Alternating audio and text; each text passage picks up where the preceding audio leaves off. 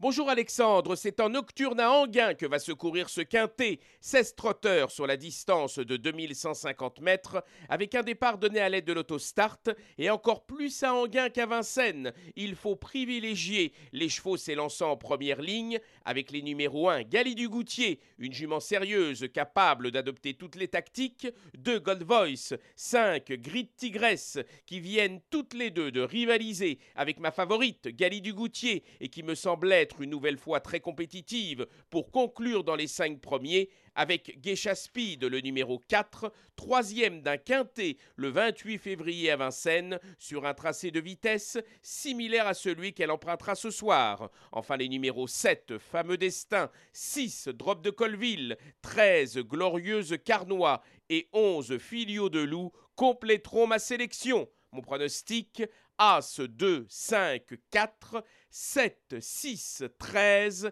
et 11.